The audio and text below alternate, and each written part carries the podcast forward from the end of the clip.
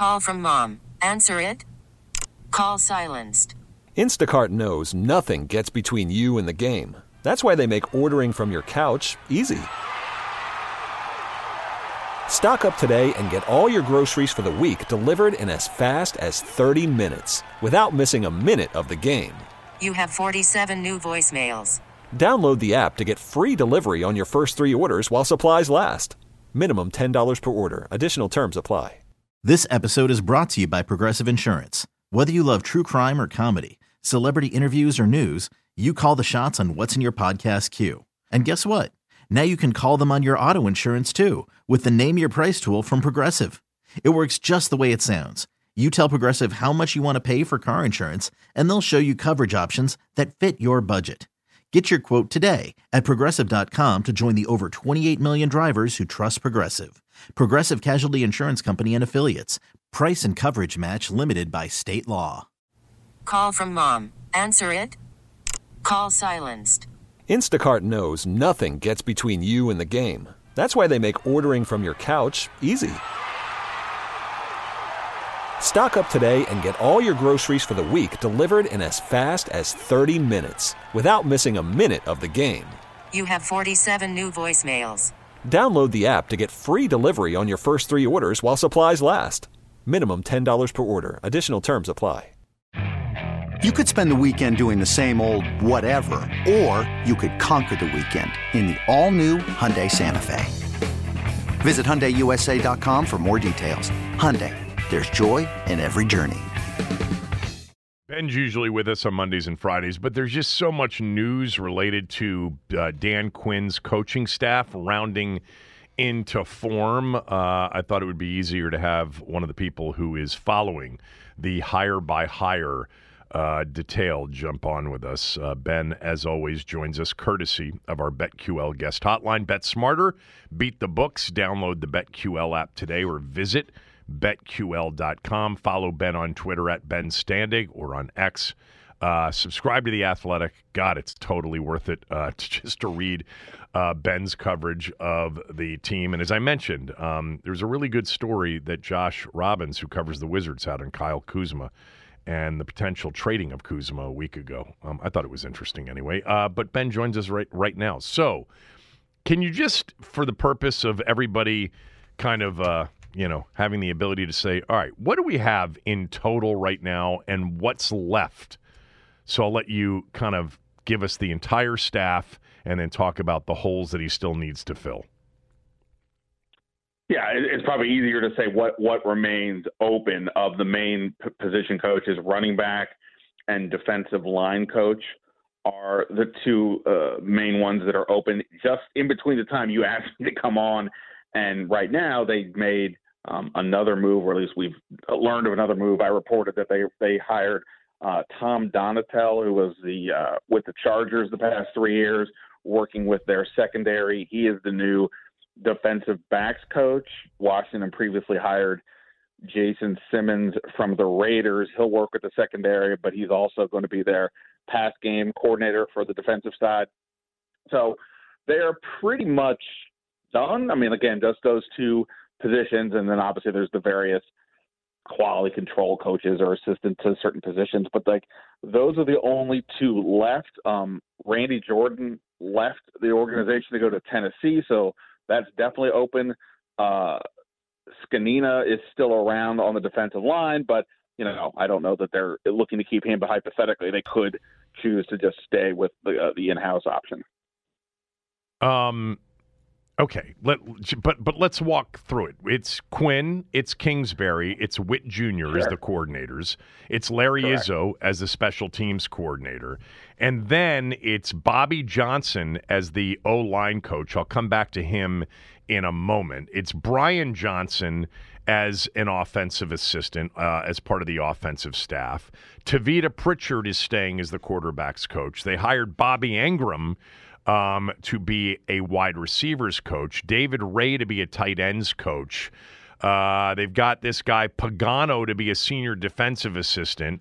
Ken Norton Jr. is a linebackers coach. Ryan Kerrigan is staying, and they added um, Sharrif Floyd from the Cowboys staff to be an assistant D line coach. Man, it seems like he was just in the league a couple of years ago, or last year. It almost seems like. So, um, did I miss anybody? Um, no, Simmons, you already talked about Simmons and Donatell. By the way, is Yeah, Donatell uh, Ed Donatell's brother? uh, son. Son. Okay. Yeah, this this Donatell's 34. Uh, that one, the the dad is in the 60s. Um, so yeah, I, I mean, look, uh, you know, you never, as we know, you never know how these things are going to go. I think the the things to note here are one, you know, interestingly, the only holdover so far, Kerrigan, Pritchard, and Engram are people who were not part of the original Rivera staff. Like they all came out last year. Uh, so I don't know if they're staying because they they each had another extra year on their contract, or they just felt, hey, these guys are really good. But whatever it is, they're staying. Um, also, you know, we obviously all we all noted that Ron Rivera brought over basically everybody he's ever met in Charlotte to Washington, uh, both not only the coaching staff but the front office. It's a very different look here. Uh, obviously, Dan Quinn has got people he is familiar with. You mentioned uh, so some of the Cowboys staff on defense. Uh, Cliff Kingsbury, like the, the new tight end coach, Raih is somebody that has been on Kingsbury's staffs in the past, so the connection there. Um, everything comes down to you know how does everybody work together. But at least in this case, they're not all sort of beholden to the one guy, right? There are checks and balances kind of all over the place. Most notably, Adam Peters in the front office. So this is not. And look, some of them might be circumstances. Maybe Dan Quinn, if he'd had his druthers, would have just brought every single person who he had with him in Atlanta and Dallas and called it a day. But that's not how it went down. And um, you know, I, I think having that, bringing people in from different scenarios, different systems, as long as they can all play well together in the sandbox, like I think that's a a good way to go, and not just have, you know, the people who were with you when you uh, got fired, basically. Of the people that were on the staff last year, Kerrigan and Pritchard, we know, are staying. You had mentioned Zgonina, the D line coach, who was very, very well liked by uh, everybody out there and the players. But the guy, the name that I always heard, at least this year in particular, was Christian Garcia, who was, you know, on the defensive staff. He was a DB's coach and. I had heard from multiple people during the course of the year that he was a rising star. Is he on the staff or did he go somewhere else? Uh, I don't know that he is anywhere. They haven't. I mean, other than Kingsbury and um, uh, uh, Whitt, they have not announced anybody else. Everything else is just based on reporting. And you know, for all I know, to be honest, like I don't think they have thought, figured out the RB and D line coach yet, but they may have already determined some of the other people like a Garcia. But I don't know that for a fact. And uh, you know, I, I don't, I don't know. The, Okay. the, you know, the rising star thing. I mean, sure, maybe uh, we'll see. Um, you know, I don't know. I'm not sure about that one. Jennifer King obviously got a ton of attention when she was here as the first female position coach or assistant position coach. I'm assuming she's not on the staff anymore. I don't think so. Again, haven't been announced, and Okay. they still don't have the RB coach yet. I'm I'm not seeing that she would be uh, in position for that. But no, uh, don't know that one. But I'm going to assume she is not back, or I'm guessing we would have heard something by now. All right. Uh, we are talking to Ben Standig. Uh, Ben's got a podcast called Standig Room Only. You can listen to that. I think we're done talking about the coaching staff at this point. I mean, really, it's kind of like the hiring of of a never before you know heard of until a year and a half ago assistant GM. We don't know what the fit will be here, but you've got to trust that Dan Quinn of the coaching candidates probably right. Ben probably had the best presentation when it came to assembling a staff. Yeah, well, look, I mean, he, you know, if he thought he was going to be able to bring over these guys from Dallas, that that he was able to, then that's you know a pretty good start considering Dallas's defense has been one of the league's best the last few years. Obviously, it would be great if they could bring Micah Parsons over as well, but um, that's not how this works. So yeah, I mean, I think that part works. You know, the, the, the Kingsbury deal is the, I think the one that's so so interesting. Was he always you know, Quinn's number one. Was he would he have preferred somebody else? But just for whatever the reason, couldn't get them. Obviously, Kingsbury almost went to the Raiders, it appears. So how did that switch occur? Um, you know, I think that one's interesting because he's definitely, you know, whatever anybody thinks of Dan Quinn relative to the other head coach options, I feel like Kingsbury is the more polarizing of of the choices because there's some, you know, potentially good stuff with what he's done with quarterbacks, going back to Patrick Mahomes in college, but you know, his record as a coach kind of, you know, ordinary and you know, I don't think his offenses were like he, he didn't have offenses that were lighting the league up like the way say Ben Johnson has with the Lions the last couple of years. So what does that mean? But uh, yeah, I think overall we kind of have a feel for for the staff, and it's just now a matter of you know hopefully Dan Quinn got the guys that are going to work well together and uh, get this thing going in the right direction. Did I ask you this the other day? If I did, and, and I'm being repetitive, my apologies. But will there be introductory pressers for Kingsbury and Joe Whitt Jr. or not? Whether you asked the other day or not, I can tell you the answer is yes. They will be tomorrow. We just found that out in the last half an hour. Uh, so yeah, those two were talking tomorrow. I didn't actually notice if, Izzo was uh, talking or not, but yeah, at, least the offensive and the defensive coordinator will speak with the media tomorrow. That'll be interesting. I mean, with, with, respect to Kingsbury, as much as you know, even more so than Joe Whitt Jr., who is coming to work for a defensive head coach. Kingsbury is going to have a lot of responsibility. What are the questions that you think are most important to find out, you know, to get answers from Cliff Kingsbury on? Yeah, um, you know, I guess you know what's going to be the, you know, tell us about your type of offense. You know, do you have like a plan, or you're already sort of incorporating one around the pieces that you have, Terry McLaurin, Brian Robinson, et cetera. Um, obviously, we're gonna somebody's gonna ask about working with Caleb Williams last year, and you know, to whatever you know, they're not going to answer uh, the the idea that they want Caleb Williams here. But you know, what was that like? And and um, you know, what do you think about Caleb Williams in the pros? And then um, you know, also like you know, why Washington when it looked like you were going to the Raiders? You know, what switched there? Uh, I think are some of the things. And you know, with with Whitt, I think it's a matter of look. I mean, obviously, you know, however you phrase this, John Allen and Daron Payne were not up to their usual, were not up to their prior standards last year. What did you, you know, what what can you do to to get them back? And then you know, same thing with the secondary guys, Forbes, Quan Martin, St-Juste, et cetera. You know, what what type of defense? I guess we have to ask man or zone, right? That seems to be a big issue the last few years here. Uh, so what uh, yeah. what are you going to running more there, and how are you, you know, how do you think you were able to to help those guys uh, improve their play? Yeah, I mean, Kingsbury's not going to tell you, oh my God, I took this job because there are two of the three that I love. So whichever one Chicago doesn't take, we're going to take. But I, he's not going to give much on that. He might give you something on the type of quarterback that he prefers. And I think it's going to be interesting to find out what his level of input will be uh, on the quarterback acquisition front. Um, which, you know, if you're sort of going in order, the first thing to find out would be what does he think of Sam Howell? He's certainly not going to say anything negative about Sam Howell. But I wonder if Kingsbury, I would gather, I would guess that Kingsbury is going to be reviewing and discussing, and he's going to have a voice in who they take at number two. Do you do you agree with that or not? Yeah, for for for sure. I mean, look, you know, Adam Peters is the one we presume is going to be right. in charge of all personnel choices. But, you know, it doesn't make sense to draft a player who doesn't fit with what the plans are from the coaching staff. So obviously these things have to work in tangent. The fact that both, all the quarterbacks are mobile, I think, um, you know, ma- makes it perhaps a little bit easier if if, if uh, Kingsbury is going to run this sort of high temp uh, up tempo offense that he did with with Arizona, and you had a mobile quarterback.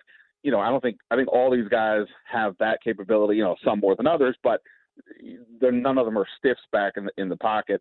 Uh, so that helps. But yeah, I mean, look, I, he's going to have to have some say. I just, you know, for me, the matter is always you brought Adam Peters in to be the personnel guy. So yeah, no, I agree let, with you. Don't let the coordinator or, or you know sway you too much. Um, so yeah. But they've talked about this collaboration since the Adam Peters, you know, hiring and, and introductory press conference as it relates to the quarterback specifically. Is that, you know, we'll start to have those conversations once we have our head coach hired and we've got our staff hired because it will be collaborative. So, I mean, given that they ended up hiring not Ben Johnson or Bobby Slowik, but Dan Quinn, the guy that would have of the coaches a significant voice, I would think, would be Kingsbury. Not that Quinn isn't going to have a big voice uh, as well. Um, we're talking to Ben Standig, of course. So I just pulled up uh, Ben on Twitter um, to, uh, and I just noticed that you commented, and I have not read it.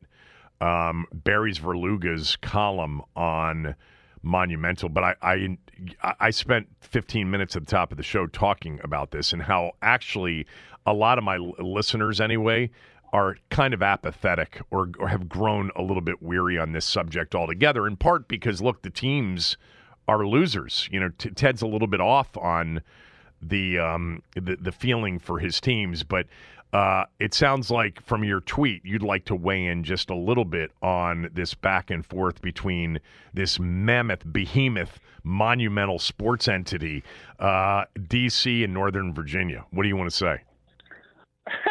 well, I mean, look, I do think this ties into the Commanders because obviously, if DC is if DC really does lose the Wizards and the Caps, I would imagine their push to get the Commanders goes up even more so. Sure. Right? Like even people who might have been objecting on the DC Council might say, "Well, now we have to do something."